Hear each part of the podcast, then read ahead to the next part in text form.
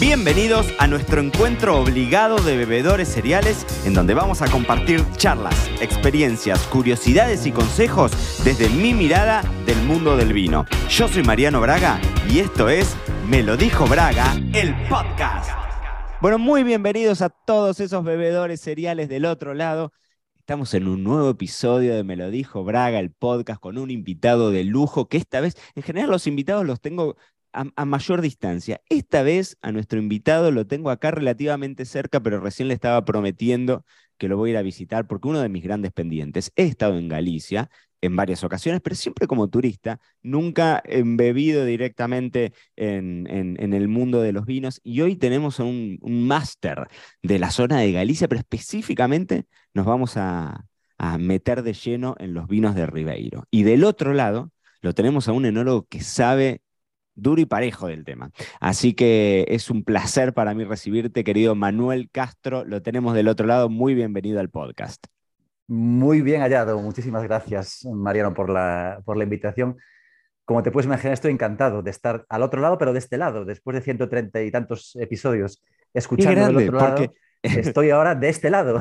Vos sos de los bebedores cereales que escuchan el podcast. Eso es maravilloso. Sí, sí, sí, me encanta, me encanta. Qué maravilla, qué maravilla. Bueno, y esta vez te voy a sacar jugo. Sabés lo que te voy a exprimir para que me tires toda la información que, mm, haciendo un gran mea culpa como sommelier, no puede ser que no conozca. Bueno, Galicia es una de las zonas tiene mucha tradición, no cabe duda, en España es un ícono y demás, pero digamos que en el último tiempo Galicia ha sido una de las zonas en donde todos pusieron el foco, ¿no? En esta idea a veces de, de, vinos que vengan de zonas un poco más, de climas un poco más frescos y con la acidez más marcada, y bueno, y todo este estilo, Galicia hoy está en boca de todos. Definime, definime Galicia, después nos vamos a meter un poco más en Ribeiro, pero definime un poco la zona, ¿qué podemos esperar de los vinos que vienen de Galicia? Galicia lo que tiene como característica principal y, vamos, fácil de ver, cuando uno agarra un mapa y ve la, península ibérica y ve España, allí en la esquina, de, arriba a la izquierda, ¿no? en el noroeste, se encuentra con Galicia, la tierra de los mil ríos y la tierra que está bañada por el norte y por el oeste, por lo que sería el Océano Atlántico y el mar Cantábrico. Entonces, la influencia oceánica es la principal característica que influye sobre nuestro clima, que influye sobre el perfil de nuestros vinos, porque lógicamente, pues bueno, las maduraciones se van a llevar de una manera más moderada gracias a esta influencia, a esta influencia que suaviza el, clima. Entonces, uno de los puntos clave es el, atlantismo, podríamos decir. ¿no? sé si es un palabra muy correcto o incorrecto, pero ese carácter atlántico marca muchísimo nuestros, nuestros vinos. Otro punto en el que yo creo que estamos todos de acuerdo es que Galicia es un referente en vinos blancos a nivel nacional. El español hoy pues todo el mundo mira a Galicia cuando piensa en hacer un proyecto de, vinos blancos. Estoy hablando de bodegas pues de Rioja, de Ribera del Duero, de proyectos pues de Cataluña, que tienen su base en, la, zona en la que han nacido, básicamente con eh, vinos tintos, y vienen a hacer los blancos a Galicia, porque aquí tenemos pues esas cualidades de clima, esas cualidades de suelo y variedades autóctonas, que son muchas, porque aunque al final las conocidas se reduzcan a tres o cuatro, hay más de 70 variedades autóctonas en Galicia. Hemos sido siempre una zona muy aislada. Y, te perdono el que no hayas venido todavía porque entiendo que viajar a Galicia no siempre ha sido fácil. Hemos tenido una cadena montañosa que nos separaba de la meseta y hacía difícil acceso. Ese difícil acceso nos salvó de la globalización en muchos aspectos y de la invasión de variedades foráneas. Entonces tenemos muchas variedades autóctonas en Galicia con las que jugar, adaptadas a los diferentes climas y, mesoclimas. Y gracias a eso, pues bueno, hoy tenemos, hoy tenemos albariños, hoy tenemos treixaduras, tenemos godellos, loureiras, torronteses, caíños, un montón de variedades de uva que cada una tiene su estilo, su personalidad propia y que no están en otros lugares del mundo, a excepción del albariño, que sí que es cierto que se ha plantado en, distintos lugares y ya es mundialmente conocida, las otras son indígenas, endémicas de aquí. Entonces, podemos ofrecer algo muy singular, muy diferente, algo que no pueden ofrecerte en otro, en otro lugar. Tú quieres una treixadura, tú quieres una, una godello, tienes que venir a Galicia o el norte de Portugal, que es muy parecido a Galicia, porque somos, pues, claro, climáticamente y en términos de suelo, pues prácticamente somos iguales. Entonces ahí tendríamos la clave del el Océano Atlántico, la clave de las variedades autóctonas singulares y originales de, nuestra tierra y nuestros suelos, nuestros suelos de carácter casi siempre ácido, a veces granítico, otras veces pizarroso o esquistos, pero bueno, ese toque de acidez del suelo que acaba marcando lo que yo llamo el acento gallego del vino, ese puntito de frescor, ese puntito de acidez, ese puntito ácido que tenemos todos los gallegos, no lo vamos a negar. Qué grande. Bueno, a ver, de todo lo que me está diciendo, vamos a ir por parte. El primero, recién antes de, salir al aire me decías, está lloviendo. Contame, ¿qué esperamos de un, día, de un día en Galicia? O sea, yo mi imagen que tengo es lluvia, niebla, fresco, viento, eso es lo que viven también las uvas, o sea, hay una, hay una constante que termina siendo esto o es más mito que otra cosa y tenés veranos que son un poco más benévolos y demás. ¿Cómo funciona? Sí, a ver, el, verano, por ejemplo, del 2022 ha sido muy caluroso y seco, es decir, nada que ver con el típico, el típico clima gallego. Sí que es cierto que ese, digamos, esa situación en, la zona alta, en el noroeste de la, de la península ibérica, pues facilita que estemos más accesibles a las borrascas que venían del Atlántico. Entonces, bueno, pues es un hecho. Tenemos, tenemos más lluvia, ¿eh? más pluviometría que el resto de la, de la, península ibérica, pero tampoco es tan exagerado, tampoco es siempre, tampoco es que diga siempre, siempre llueve. Eh, pienso en el verano del 21 y, por ejemplo, sí que fue un verano lluvioso. En cambio, el verano de 2020 fue también seco y bastante, bastante cálido. Entonces, hay excepciones. Hablamos de clima atlántico y, también tenemos que decir que no toda Galicia está claramente eh, embebida o inundada de clima atlántico. Pontevedra y Coruña, que son las dos provincias que están pegadas al, mar, pues lógicamente tienen mucha más influencia del océano y ahí sí que llueve bastante más y las temperaturas son más moderadas. En cambio, cuando nos vamos hacia el interior, Ourense, que es donde está el, el Ribeiro, está a 45 kilómetros en línea recta de la costa. Y fíjate, son 45 kilómetros, es muy poquito. Podrías decir, bueno, habrá influencia atlántica igual. Claro que la hay, no, lo vamos a negar. Pero el hecho de haber dos mm, pequeñas cadenas montañosas que, moderan un poco esa influencia, que frenan, hace que aquí la lluvia sea menor. Hoy está un día lluvioso, tenemos, tenemos ese día pues, de noviembre típico de la lluvia de noviembre, la de November Rain que cantaban los Guns N' Roses en su, en su día. Pues hoy es ese día aquí en, aquí en el Ribeiro Ahora también te digo una cosa, está precioso, está precioso el viñedo, están con esos colores de otoño, las hojas amarillando en las viñas de, vino blanco, esos ocres, la, viña tinta pues roja o granate. Es un momento ideal para hacer no turismo. Cualquiera que nos esté escuchando, si tiene ocasión de agarrar un coche e ir a visitar bodegas, esta es una época muy, muy, muy bonita para, acercarse y, caminar entre el viñedo, pasear, disfrutar del aire libre y, bueno, y acabar después en una bodega tomando un vino. Entonces, sí, el mito de la, climatología lluviosa y la influencia atlántica existe, aunque aquí, por ejemplo, en Ribero pues es un poquito moderada. Tiene una transición que ya se va hacia un clima más mediterráneo. Pero bueno, sigue siendo Galicia. ¿eh? Totalmente. Y escúchame, Manuel, que te iba a preguntar, porque siempre que hablamos, bueno, de Ribeiro, hablamos de, de, blancos, ¿no? O sea, o no sé, siempre, hay, ahora vamos a charlar un poco del tostado, vamos a hablar de los tintos y demás, pero siempre hablamos como de la treixadura como la gran uva, ¿no? Efectivamente, la em, reina del Ribeiro es la traisadura, sin ninguna duda. exactamente. Contame cómo, cómo, son los vinos, eh, cómo, cómo, son esos vinos.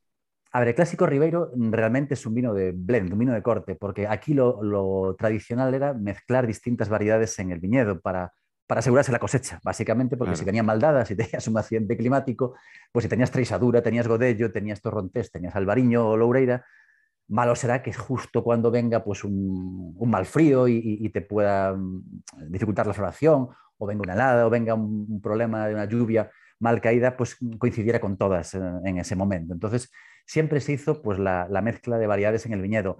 Ahora se sigue haciendo, pero no, no entremezcladas, sino que la misma viña tiene parcelas dedicadas a una uva, otras a otra, y, se sigue jugando mucho con el blend. Nuestros vinos, en su mayoría, son blends. Pero la Traisadura es la reina, porque es la, variedad mejor adaptada. Así como el Albariño es la mejor adaptada al clima atlántico puro de Pontevedra de las Rías Baixas. Y la Godello sería la mejor adaptada a un clima más interior, más continental, en la provincia de Ourense hacia, hacia el este, ¿no? cerca de León ya, con, inviernos más fríos y veranos más cálidos. La Traisadura es la reina, aquí es la, la, reina. Yo siempre la broma de que el Albariño es el rey, el Godello es el príncipe pero la Treisadura es la reina. Y, no es la que maneja los hilos. La, que manda, La, que manda es la reina, eh, con, esa, con esa elegancia que tiene. ¿Cómo son los vinos de Treisadura? Pues mira, lo bueno que tiene la Treisadura es que tiene características aromáticas eh, singulares, frutales, mm, con alguna nota floral delicada, también tiene notas de, frutos cítricos, alguna, alguna hierba de infusión, y tiene la acidez más baja de todas las variedades autóctonas gallegas, es decir, de todo lo que son variedades eh, gallegas, la trisadura es la, más suave. Entonces, los vinos que suelen ser muy elegantes, muy fáciles de beber, comercialmente funcionan muy bien. De hecho, nuestro vino, Viña Costeira, es el vino blanco más vendido de Galicia. No, no, somos la bodega más grande de Galicia en este momento, ni la de O Ribeiro es la de O más grande de Galicia. Sin embargo, nuestro vino, Viña Costeira, es un vino que se mueve en el entorno del millón y medio, millón ochocientas mil botellas un año, un año grande. Es decir, se vende muchísima cantidad. ¿Y por qué? Porque es un vino fácil de beber, es un vino suave, es un vino que agrada a muchísimos paladares, funciona igual en, la barra que en la mesa. Entonces, eso es la traisadura, básicamente es eso. Fruta de hueso, mm, fruta blanca, alguna nota puede ser tropical, algún toque de cítricos y luego en la boca siempre muy armónica y muy equilibrada. Eso hace que los vinos no te den acidez. Hay gente que es muy, muy sensible a la, acidez, que toman a lo mejor un vino con, más frescor y más acidez y uy, este vino me sienta, me sienta regular, me deja de ardor de estómago. Eso no te va a pasar con un Ribeiro nunca. Y vos, vos sabés, eh, Manuel, que investigando, o sea, para mi sorpresa, para mi sorpresa, porque ahora te, lo, te, voy a contar el, por qué, descubro que la torrontés es la segunda variedad de uva más plantada. Pero tu torrontés, nosotros como argentinos, tenemos una torrontés que no tiene nada que ver con la torrontés de ustedes. En absoluto, en absoluto. Contame eso, porque justo, mira, ayer o antes de ayer alguien me comenta por Instagram y me, y me manda la foto de, no sé, un vino en donde decía muy claro de España que era la torrontés. Y le pongo, sí, claro, sí, sí, pero no tienen absolutamente nada que ver. Y de hecho, cuando uno no probado mucho torrontés. Contame si es usual ver varietales de, de torrontés. No, muy poquito. Claro. Está en retroceso, está en retroceso. Aquí la mayoría de gente, mm, desde hace años, planta traisadura como variedad principal, apoyada en eh, otras plantaciones de albariño para darle pues, ese punto de frescor, de acidez que tiene el albariño y sus aromas florales tan ricos y tan, y tan intensos. Y la Godello, que es una variedad que está ahora muy de moda, mucha gente la, la está demandando, y que aporta mucha boca al vino. La Godello tiene una boca siempre muy, muy estructurada, muy redonda, muy golosa. A mí me gusta mucho para, el corte. Y después la, la Torrontés se queda un poquito en, segundo plano. Sí que hay algunas zonas en el Valle del Miño donde la Torrontés es abundante, pero aromáticamente no tiene absolutamente nada que ver con Argentina. No es floral, no es terpénica, no tiene esas notas amoscateladas, que, que bueno, no deja de ser la, Torrontés argentina, pues una, una heredera ¿no? de, de, esas, de esas moscateles. Y aquí no, aquí esto tiene relación más con un torrontés que es el torrontés riojano, que es otra, otra digamos, variedad con otro, otro perfil y que complementa bien, pero monovarietales debe haber uno o dos. Nosotros no tenemos, nosotros en su día lo hicimos para algún vino para algún vino para exportación que nos lo habían pedido, pero claro, el que compraba ese vino estaba esperando un torrontés argentino y cuando se lo echó a la boca, claro.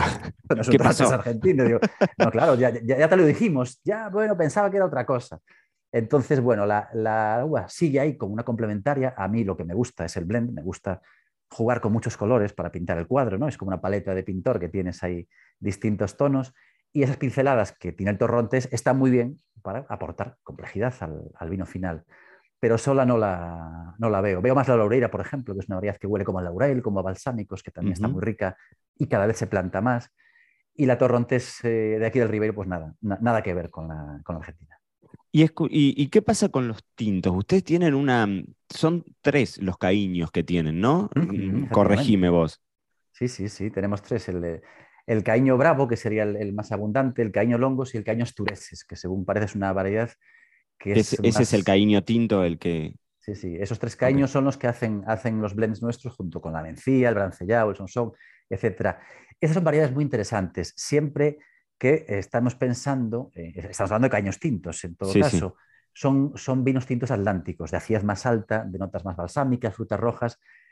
Eh, no son vinos para todos los públicos. Nosotros lo que estamos viendo, para que te hagas una idea, el porcentaje de vinos tintos ha ido bajando eh, a lo largo de los años y ahora en este momento estamos en un, creo que es un 92% de vino blanco y un 8% solo de vino tinto. Claro, nicho Más que nada por la, por la falta de demanda que existe. Es decir, la gente son tintos muy agradables em, y, como decirlo, muy ricos con la gastronomía gallega de invierno. Imagínate un cocido, imagínate una empanada, imagínate un pulpo. Es fantástico. Pero luego lo sacas de ahí y hay, hay mm, consumidores que no los entienden. Por ejemplo, en export mm, no, hay, no hay manera, no hay de entrar porque eh, puede haber algún curioso, algún sommelier que le gusten cosas distintas, nuevas, con, con una personalidad muy marcada, y te diga, sí, sí, este vino me encanta, voy a intentar llevarlo, pero después llega a la hora de venderlo y se da cuenta que no es capaz de, no es capaz de, que el mercado se lo, se lo aprecie. La gente no, le, no le acaba de entrar. Entonces, el tinto atlántico es una maravilla, es una delicia, merece la pena pues, disfrutarlo y probarlo, pero a la hora del consumo del, día a día, mucha más gente prefiere vinos de un carácter más cálido, más, pues eso, más, más redonditos, más, y También Y también hay una realidad que Ribeiro es una marca sumamente potente en blanco. Entonces el que va a buscar... dice, somos los más conocidos. Claro, claro. Es como decir, bueno, no sé, em, no, se me ocurre, no, sé, no se me ocurre ahora, pero alguna zona específica en donde vos sabés que el icono es un tinto y, van, y van nadie va a ir a pedir el blanco, ¿no? O, llevan, o llevan todos sus procesos y demás, ¿no? ¿Y, ¿Y qué pasa con el tostado? Que es un vino dulce. Eh, ¿Haces algo? ¿Tuviste alguna experiencia vos elaborando? Pues hombre, te puedo decir que tuve una experiencia eh, muy, muy interesante y muy intensa porque mi primer trabajo al llegar a Viña Costera fue desarrollar el proyecto de recuperación del tostado do Ribeiro, que fuimos una de las bodegas pioneras en recuperar un vino antiguo, vino ancestral, y que después de, las primeras experiencias que hicimos, el Consejo Regulador de la de Ribeiro lo, lo, amparó, lo admitió y fuimos la primera marca en comercializar tostado. Se llama Tostado de Costeira, es un vino muy, muy interesante. Hay muy poquitas botellas. Es un vino de tipo pasito, es un vino eh, donde se consigue la concentración de azúcares fuera de la planta. Se vendimia en, septiembre, se escogen lógicamente los mejores racimos y se dejan tres o cuatro meses a, oscuras guardados en, el tostadero, digamos, en el, lugar de, pacificador. Y ahí se concentra, se concentra el, el, grado y se concentran los azúcares, se concentran los ácidos, los aromas, los sabores, y después se prensa dando un mosto muy, muy, muy espeso, muy rico, muy concentrado, que las levaduras no son capaces de fermentar hasta el final. Es un vino que se llama naturalmente dulce, ¿eh? como puede ser el Soterres, como es el Tokai, como puede ser pues el, el Icewein o, los vinos, los vins santos italianos, que sería pues, el primo más cercano que tenemos y lo que más nos pareceremos a, ese tipo de vinos. Entonces, ese vino fermenta muy lentamente hasta que las levaduras pues no pueden llegar a más, es decir, no son capaces de, superar los 14 grados y medio de alcohol, 15 como, como mucho. Entonces quedan ahí pues 130, 140, 150 gramos de azúcar sin fermentar de manera natural y es un vino que envejece largo tiempo y que tiene muchísima, muchísima tradición en las casas hidalgas de, Galicia. Los hermanos son, traducido a que los palacios, eran las casas pues, de la gente más rica y más, más, más poderosa, que hacían tostado para autoconsumo o como mucho, como mucho, para regalos muy especiales. Pues el regalo al médico que, que, te salvó la vida, el regalo al, al alcalde, el regalo pues, a, al, yo qué sé, pues decían que era un vino que se le daba a las parturientas. ¿eh? Cuando estaban en, los dolores de parto, les daba un poquito de tostado para que sobrellevase mejor el dolor, para endulzar el sabor. Y fíjate que tiene una base científica porque es un vino muy rico en fructosa y en potasio, que no dejan de ser sustancias que es cierto que atenúan un poco el dolor y que, y que bueno, son anestésicos ni mucho menos, pero un poco, un poco sí que te deja un buen sabor de boca.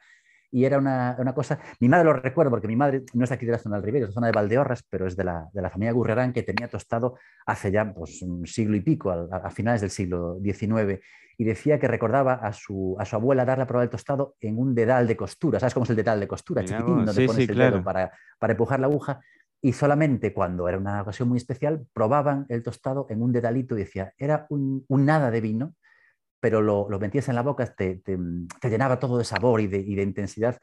Era una auténtica delicia, pero claro, se hacía muy poquito porque merma muchísimo. Hace la idea de que de 100 kilos de uva de tostado no haces más de 15 litros de vino. 20 mm, en lo mejor de los casos, o sea, teniendo muy, muy, muy buena cosecha y teniendo muy poca merma, pero la, mitad de la uva ya se deshidrata por, por, pacificación, pero luego tienes muchas pérdidas en el pacificador porque se va pudriendo algunos racimos y hay que sacar y tirarlos. Entonces, cuando llegas a prensar, sale muy poco jugo, cuesta mucho sacarlo porque es muy espeso, es muy, es muy viscoso, entonces sale muy poquito.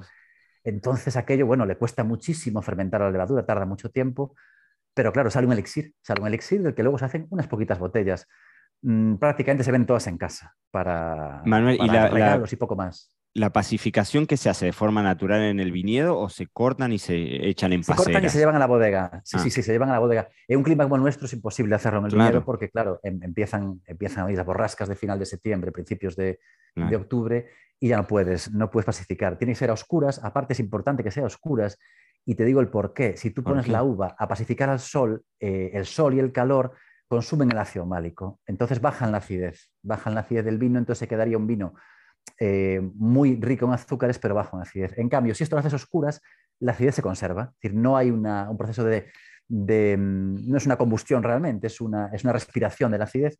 Entonces, cuando uno va a elaborar este vino, tiene unos altos niveles de acidez y también altos niveles de azúcar, que le dan mucho equilibrio, le dan mucha gracia, frescor. Un poco lo que le pasa al Tokai. Cuando tú tomas un vino de Tokai, el chiste es ese contrapunto que te da el sabor del dulce y del ácido, que cuando es un vino solamente dulce, se hace como aburrido, ¿no? Parece que te cansas de él y ya la segunda copa, bueno, ya no más.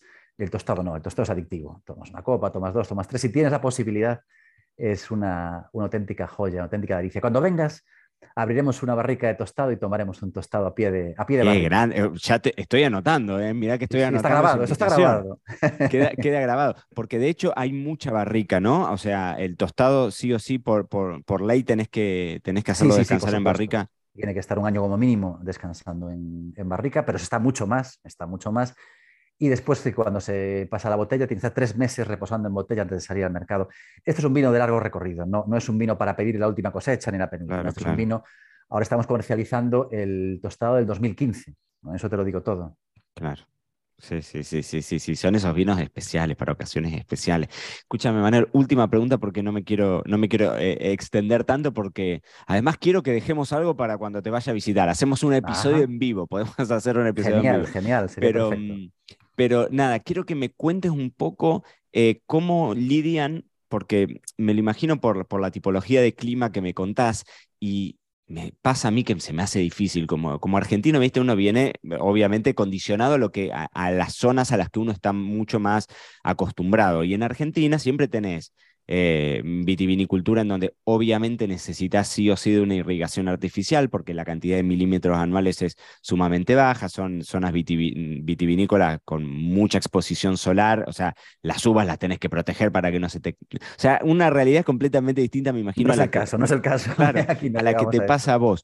¿Cómo, cómo mm, e, el clima es algo a lo que ya me imagino que deben estar acostumbrados y saben, saben lidiar con eso, pero siempre uno cuando aprende en los libros y decís, bueno, climas secos, de mucho calor, baja humedad y demás, en general es mucho más fácil hacer un manejo del viñedo por la proliferación de, de bicherío de todo tipo y color y demás, y ustedes están en una zona completamente distinta. ¿Es complejo el tema de mantener la sanidad de la uva? ¿Tenés muchas variables que, condicionan que tengas una añada espectacular y una añada en donde estás afectado por las condiciones climáticas, estás mucho más al, digamos, mm, mm, te puede cachetear mucho más el clima, a eso me refiero. Es el reto. Aquí el reto es, lidiar con el clima, aunque no, no, podemos decir nada de este año 2022 porque fue un verano muy, muy fácil de, trabajar por el, clima, pues eso, cálido y seco, una, gran sequía.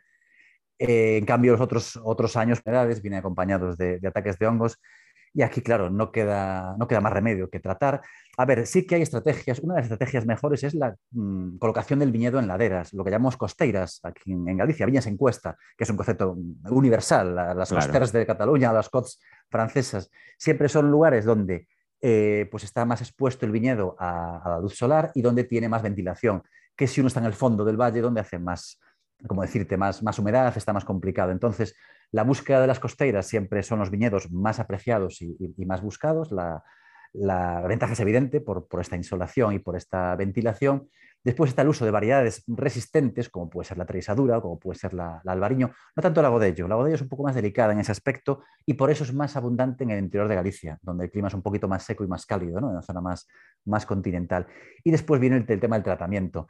Ahí no queda remedio. Nosotros, por ejemplo, estamos trabajando en este momento en viticultura de producción integrada y hemos trabajado algún año en, eco, o sea, hemos podido tener la oportunidad de trabajar en, eco, pues con muy poquitos tratamientos, con muy poquita materia activa, pues eso como, como, como nos gustaría trabajar siempre a todos los viticultores y enólogos, porque eso es una, cosa que a todos nos gusta, el, respeto al medio ambiente, el, mínimo tratamiento en el viñedo.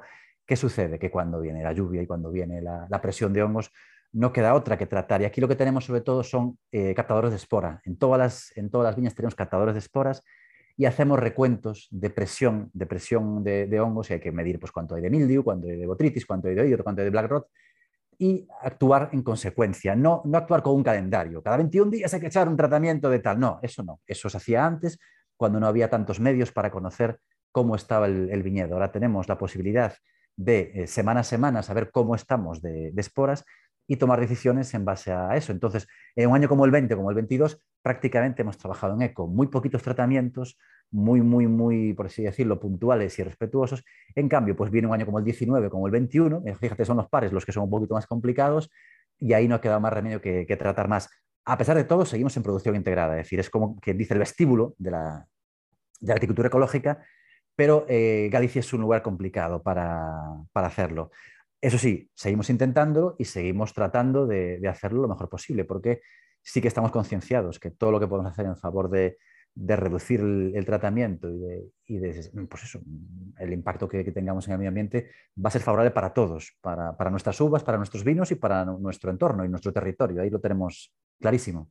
Totalmente, bueno, lo cual no quita, a ver, varias cosas, pero que claro, que es una de las patas fundamentales del terruño, ¿no? El, el la, mm, cómo la persona, que es la encargada de transformar, que a veces en el terruño al que menos se le da importancia a la persona, y la persona es fundamental, porque si no la uva nunca terminaría siendo vino si uno no pone la mano, pero como en, estas regiones en donde el clima condiciona tanto, también tenés esa variabilidad y tenés el expertise de cada una de las familias que están detrás de, de esas bodegas haciendo cosas maravillosas, y realmente hoy de Ribeiro no salen solamente, te voy a corregir, mira, no solamente salen eh, algunos de los blancos más interesantes y más distinguidos de España, sino te diría hoy es una de las regiones que todo el mundo del vino está poniendo el foco, porque las condiciones climatológicas y todo esto que desde la viña a ustedes les debe resultar un desafío, también es cierto que desde parte del consumidor son eh, cuestiones que valoramos un montón y que hoy está de tendencia. Sin duda,